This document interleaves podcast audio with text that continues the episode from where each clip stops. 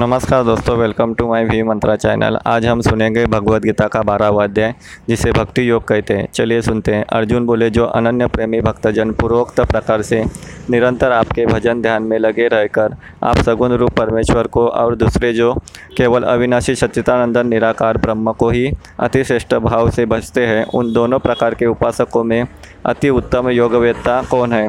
श्री भगवान बोले, मुझ में मन को एकाग्र करके निरंतर मेरे भजन ध्यान में लगे हुए जो भक्तजन अतिशय श्रेष्ठ श्रद्धा से युक्त होकर मुझ सगुण रूप परमेश्वर को भजते हैं, वे मुझको योगियों में अति उत्तम योगी मान्य हैं।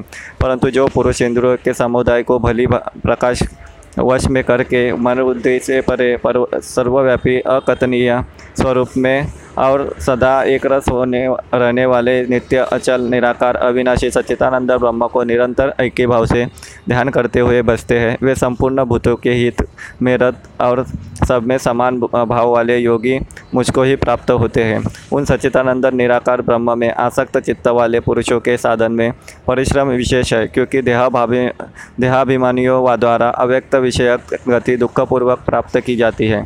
परंतु जो मेरे परायण रहने वाले भक्तजन संपूर्ण कर्मों को मुझ में अर्पण करके मुझ सगुण रूप परमेश्वर को ही अनन्य भक्ति योग से निरंतर चिंतन करते हुए बसते हैं।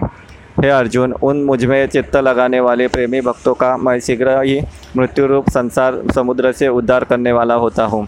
मुझ में मन को लगा और मुझ में ही बुद्धि को लगा, इसके उपरांत तू मुझ में ही निवास करेगा, इसमें कुछ भी संशय नहीं है। यदि तू मन को मुझ में अचल स्थापित करने के लिए समर्थ नहीं है तो हे अर्जुन, अभ्यास रूप योग द्वारा मुझको प्राप्त होने के लिए इच्छा कर। यदि तू उपरयुक्त अभ्यास में भी असमर्थ है तो केवल मेरे लिए कर्म करने के ही परायण हो जा हो जा इस प्रकार मेरे निमित्त निमित्त को करता हुआ भी मेरी प्राप्ति रूप सिद्धि को ही प्राप्त होगा। यदि मेरी प्राप्ति रूप योग के आश्रित होकर उपरयुक्त साधन को करने में भी तू असमर्थ है तो मन बुद्धि आदि पर विजय प्राप्त करने वाला होकर सब कर्मों के फल का त्याग कर मर्म को न जानकर किए हुए अभ्यास से ज्ञान श्रेष्ठ है। ज्ञान से मुझ परमेश्वर के स्वरूप का ध्यान श्रेष्ठ है और ध्यान से सब कर्मों के फल का त्याग श्रेष्ठ है, क्योंकि त्याग से तत्काल ही परम शांति होती है।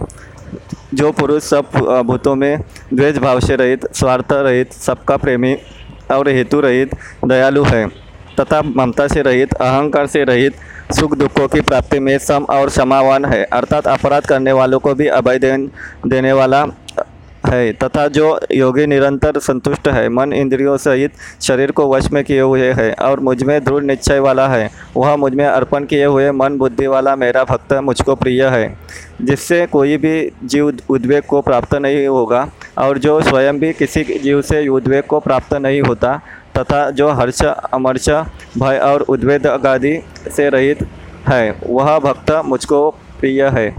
जो पुरुष आकांक्षा से रहित, बाहर भीतर से शुद्ध, चतुर, पक्षपात से रहित और दुखों से छुटा हुआ है, वह सब आरंभों का त्यागी मेरा भक्त मुझको प्रिय है। जो न कभी हर्षित होता है, न द्वेष करता है, न शोक करता है, न कामना करता है तथा जो शुभ और अशुभ संपूर्ण कर्मों को त्यागी है, वह भक्ति युक्त पुरुष मुझको प्रिय है।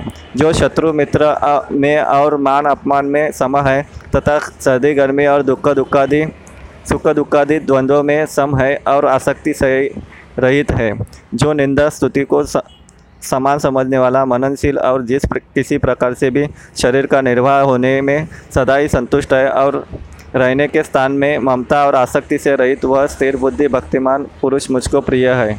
परंतु जो श्रद्धायुक्त पुरुष मेरे परायण होकर उस पर कहे हुए धर्ममय अमृत का निष्काम प्रेम भाव से सेवन करते हैं, वे भक्त मुझको अतिशय प्रिय है। इस प्रकार भक्ति योग का अध्याय बारहवां समाप्त होता है। अगला अध्याय अगले पार्ट में लेके आऊँगा। Please follow my channel. Thank you.